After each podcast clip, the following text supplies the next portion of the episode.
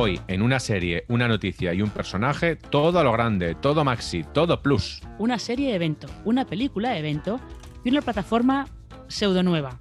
Y esto último es lo menos evento de todo, porque a veces parece que tenemos más plataformas que series. Apagón, Lionsgate Plus y Ana de Armas son nuestra serie, nuestra noticia y nuestro personaje de hoy. Nosotros somos Marina Such y Alberto Rey. Esto que escuchas es un podcast de serialistas, que en realidad antes o después tendremos que rebautizar como Serialistas Plus. Y Alberto Plus y Marina Plus. Todo Plus.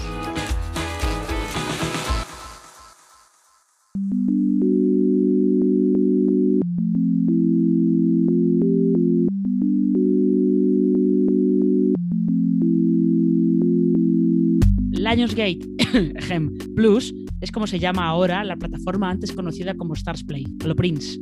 Y yo, Marina, con estas cosas me hago un lío gordo siempre. Así que explícamelo desde cero. ¿Qué es Lionsgate y de dónde viene? Eh, Lionsgate es un estudio de cine de Hollywood, es uno de los pocos estudios independientes que queda, que no está adscrito a, ninguna major o a ningún conglomerado de estos eh, locos y es el propietario de Stars. A empresas que hacen microondas, como dirían en Certi Exactamente, los tres tipos de calor. Em, eh, es la propietaria del canal Stars y de la plataforma Stars Play. Y han decidido que eh, el nombre Lionsgate tiene como más reconocimiento de marca que Stars Play, con lo cual pues, han cambiado el nombre de esa plataforma de streaming a Lionsgate Plus, lo cual tiene gracia porque Lions se estuvo rumoreando hace no mucho que Lionsgate estaba planteándose vender Stars. Esto quiere decir que de momento se lo quedará, supongo, pero bueno. Claro, pero el canal Stars, por otro lado, vendía sus productos eh, propios, porque están producidos a, su vez por otras productoras que algunas son propiedades de Majors, y las vendía, pues algunos, por ejemplo, a Movistar. Hemos visto, creo, algún Stars en, en HBO Max. No, me, me, hago muchísimo lío, porque sí que me queda claro con los Netflix Originals, que son las cosas que hacen ellos y solo están para ellos, pero en Stars, ahora Lionsgate Plus, ¿qué hay? Eh, pues, por ejemplo, la serie que tiene más éxito, podríamos decir, de Stars, eh, que es Outlander, esa no está. Esa está en Movistar Plus. Y las temporadas antiguas las tiene Netflix.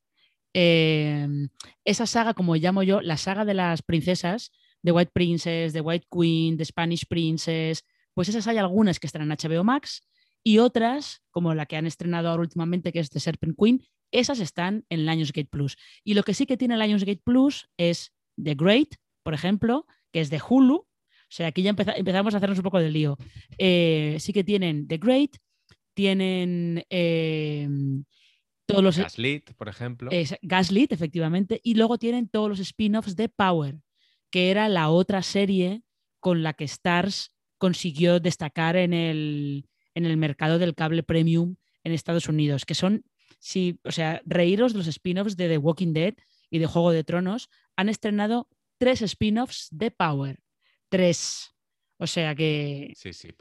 Power, yo llegó un momento que ya me. Eh, al principio intenté seguirla, mira lo que te digo, pero llegó un momento que ya era eso, o The Walking Dead o, Power, y al final no me quedé con ninguna de las dos. Marina, fuera caretas, ¿qué aplicación utilizas tú o qué web para saber dónde ponen cada cosa? Eh, hombre, aparte de serialistas, evidentemente. Eh, a ver, hay más, hay más aplicaciones. Lo que quería es que dijeras serialistas. Claro, serialistas, siempre. En serialistas sabéis dónde ponen cada serie, que a veces no es mm. nada fácil, ¿eh? Miradlo de Outlander, miradlo de Outlander.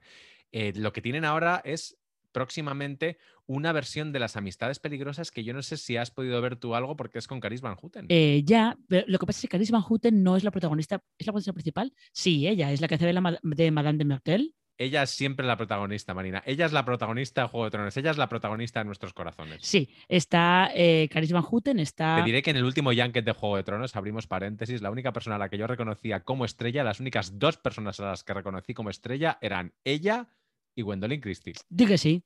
Bueno, y, además que son dos estrellas. Está ella y luego está también eh, la hija de Jane Campion, Alice Englert. Es la que hace el papel que hacía Michelle Pfeiffer en, en la película. Yo solamente he visto el tráiler, no sé, o sea, no sé muy bien qué es lo que pueden hacer, pero es que las Amistades Peligrosas ha tenido un montón de versiones nuevas, versiones actualizadas como Crueles Intenciones. Eh, ellos se van a, van a ambientar otra vez en el siglo XVIII. Ya veremos lo que sale de ahí. Estamos, estamos pendientes. Yo, desde luego, con una mesa Amistades Peligrosas con Caris Van Houten, estoy dentrísimo, así que luego lo único que me queda es decepcionarme. Espero que. Uy, espero, espero, queridos oyentes, que os haya quedado un poco más claro. Un poco más claro, plus.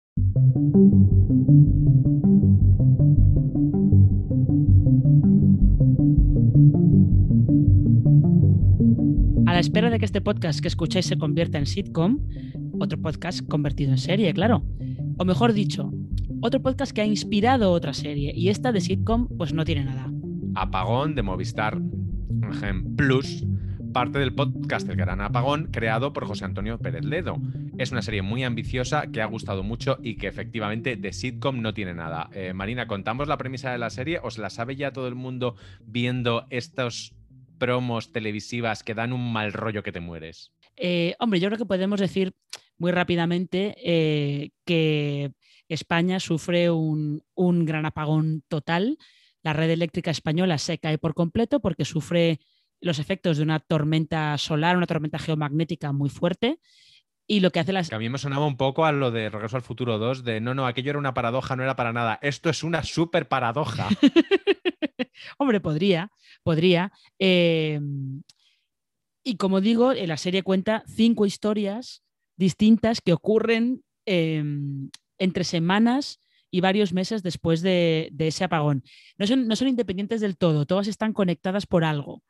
Eh, exactamente. Están súper bien hiladas, fíjate, las conexiones entre, entre, episodios que hacen que no sea completamente una, una antología de, historias distintas, están súper bien. Yo es que además hay una que no vi. ¿Una conexión que no viste? Sí, la que conecta el episodio de, Jesús Carroza, Supervivencia, con el, con el episodio del hospital. Ah, ya, yo, tampoco me fijé. No me di cuenta, no me di cuenta. Y me di cuenta después y dije, ah, pues mira, qué brillante, no vamos a hacer más, más spoiler. Nos, nos ha gustado, Marina, a mí me ha gustado mucho. Sí, sí, sí, sí, a mí también. Y eso que, eh, fíjate que yo creo que estas series que están ambientadas, vamos a decir que tienen ambientación postapocalíptica, aunque no lo sea, pero estas de de repente todo el sistema se ha caído, hay que volver a empezar, hay que encontrar una manera de o de mantener la civilización o de dedicarse al sálvese quien pueda, estéticamente al final em, se parecen todas mucho. Da un poco la sensación de que te va a aparecer un zombie a la vuelta de la esquina. Por ejemplo, que en ese hospital va a aparecer la puerta esa de eh, no abrir muertos dentro. Entonces yo creo que ellos sí que consiguen salirse de ahí, escapar de, de esa idea preconcebida que tú puedes tener de lo que sería una serie postapocalíptica y luego es verdad que a veces daba un poco de, no de mal rollo, pero hay cosas que las ves en la serie y de repente te acuerdas de eh, esto pasó durante los confinamientos, pasó durante al principio de la pandemia del coronavirus, con lo cual tiene también ahí unas conexiones con el mundo real bastante curiosas. Sí, el problema que tiene esta serie, yo veo dos, uno, uno global y otro que es personal, que es el primero, es que podemos tacharla un poquito de oportunista porque ya existe Colapso, esa serie pequeñita francesa, pero que fue un pequeño, un pequeño gran fenómeno. En, lo peor del confinamiento nos dio por ver cada cosa, desde luego, entre eso y Contagion, eh, verdad, es que estábamos también para, para encerrarnos y eso hicieron. Em, tengo luego, por otro lado, ciertos problemas de índole moral con el enfoque del, último episodio, que en otras cosas me parece brillantísimo, porque aquí La Cuesta es un director muy, muy brillante. Eh, para ti, Marina, ¿cuál es tu episodio favorito? Em, a, mí, a, mí, me gusta mucho el, primero porque me gusta cómo crea la tensión, poquito a poco, em, y lo claro que explican los efectos de la tormenta solar, que eso eh, no tendrían por qué haberlo hecho, pero una vez que lo hacen, pues está bien que, lo expliquen. A ti es que cualquier cosa astronómica, Marina, ya, compra. ¿eh? Sí, y aparte la física solar me parece muy interesante, aunque es, bastante complicada. Em, y luego el, tercer episodio y el, cuarto es el del pastor, creo que están muy bien. Sí, el cuarto además es una, una es que es un episodio muy, muy especial y es el que tiene esa, esa conexión que esperemos que nuestros oyentes sí que, sí que vean porque es realmente brillante. ¿Esto es un fenómeno real, Marina? ¿O porque en nuestra burbuja la hemos visto todos? ¿Esto es un éxito de verdad o solamente en nuestro entorno cercano? Eh, eh, hay manera de averiguar eso. Es que, es que no es fácil. ¿eh? Yo a veces intento averiguarlo un poco con mis compañeros de trabajo y sí que es verdad que el lunes después del estreno de la serie había varios que habían visto Apagón. Y había también gente que decía, ay, me interesa esa serie, ¿dónde está? La quiero ver. O sea que bueno, igual sí que es de las que les funciona bien a Movistar Plus, pero es cierto que es que es difícil, eh, es difícil saber si de verdad algo es un éxito fuera de la burbuja, es un éxito real o si simplemente nos retroalimentamos los unos a los otros. Yo lo que no recomiendo es ver la serie eh, triste y del tirón, como la tuve que ver yo en Madrid en una, en una proyección que fue muy bonita, porque la vimos en una, en una pantalla con muchísima calidad, pero es verdad que yo salí un poquito saturado después de, de casi cinco horas de drama, porque es verdad que el, final, bueno, no vamos a destripar nada, no es pesimista, pero optimista eh, tampoco mm, demasiado. bueno, mm, ya. el que sí que es un fenómeno real es el de Blonde Bien de polémica, bien de reacciones extremas. Y sí, no es una serie, pero su estrella no estaría donde está si no fuera por las series españolas. Eso es así.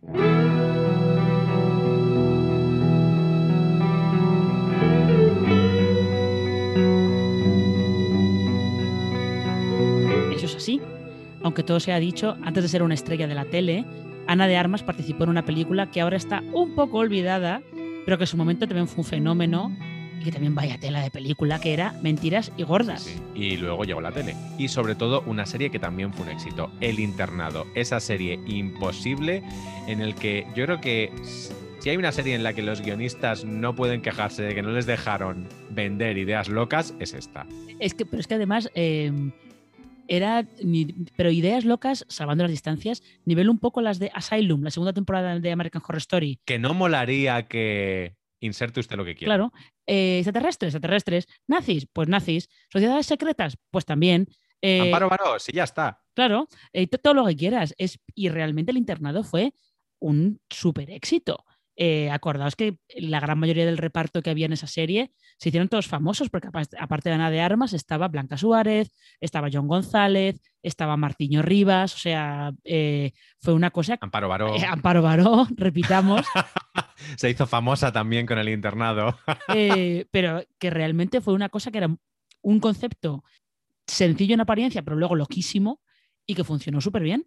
¿Tú crees que los consejos tan buenos que le daba Amparo Baró a, Javier Cámara, que me contó él una vez, le habrá dado consejos así también a Ana de Armas de aquí no hay nada para ti, Ana? Haz las maletas. Eh, pues a lo mejor igual le dio alguno, no lo vete a saber, ¿eh? O igual ella lo tenía muy claro, porque las entrevistas que ha estado dando por la promoción de Blonde sí que parece que ella eh, lo tenía bastante claro. Tenía bastante claro que su objetivo final era, era Hollywood, aunque esta parada intermedia en España pues le vino bien para coger experiencia pero creo que. Quizá también. Vamos, lo tenía clarísimo. Quizá también tenga que ver, sí, porque ella, nació en Cuba, no, no, lo olvidemos. Eh, quizá también tenga que ver el, lo raro que fue o lo rara que fue la acogida de, de Hispania esta serie de, Bambú, que no era una serie mala, tampoco era ninguna maravilla, pero que llegó en un momento que no tenía que haber llegado, eh, la tele no estaba preparada para esta serie o esta serie no estaba preparada para la tele. Ya, fue un momento, yo creo que mm, fue de estas series que eh, se estrenan en el momento eh, más inapropiado para ellas. Y yo creo que tampoco terminaban de, utilizar bien Ana de Armas. Ya sabes que yo tengo un poco la teoría de que Ana de Armas y Blanca Suárez como que podían, como que para los productores españoles daba la sensación de que las dos ocupaban el mismo espacio y no había hueco para las dos.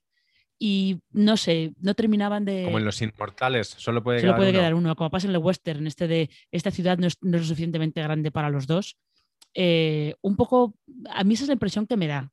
Eh, que ahí la coincidencia de, esas dos actrices en el tiempo eh, como que la industria no supo qué hacer con ellas a la vez. Sí, luego de ahí a Hollywood, donde la carrera de Ana de Armas no ha sido ni rápida ni lenta, ha tenido como un ritmo muy estable, eh, papeles pequeños, luego papeles un poquito más lucidos, lo de la secuela de, de, Blade Runner, que fue, fue muy comentado y funcionó muy bien, y así hasta llegar a esta película, que es la película de la que todo el mundo habla, y así aquí sí que no podemos eh, negar que la ha visto todo el mundo, o si no, aunque no la haya visto todo el mundo, todo el mundo tiene una opinión. Lo que va a ser gracioso, Marina, va a ser cuando dentro de unos años protagonice una miniserie de HBO de esas de ganar muchos Emmys y nos la vendan como estrella del cine que se pasa a hacer series. Yo de verdad confieso que una de las cosas más divertidas que he visto últimamente fue una entrevista que le hacen a Ana de Armas en, la edición dominical de Today, del programa de, NBC, y cuentan la carrera de Ana de Armas, cuentan eso, ya nace en Cuba, estudia interpretación en Cuba, luego se va a España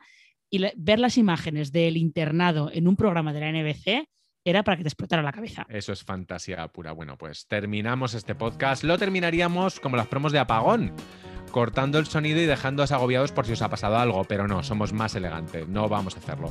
Porque eso en la tele funcionará, pero en un podcast no, y menos en un podcast plus. Hasta la semana que viene.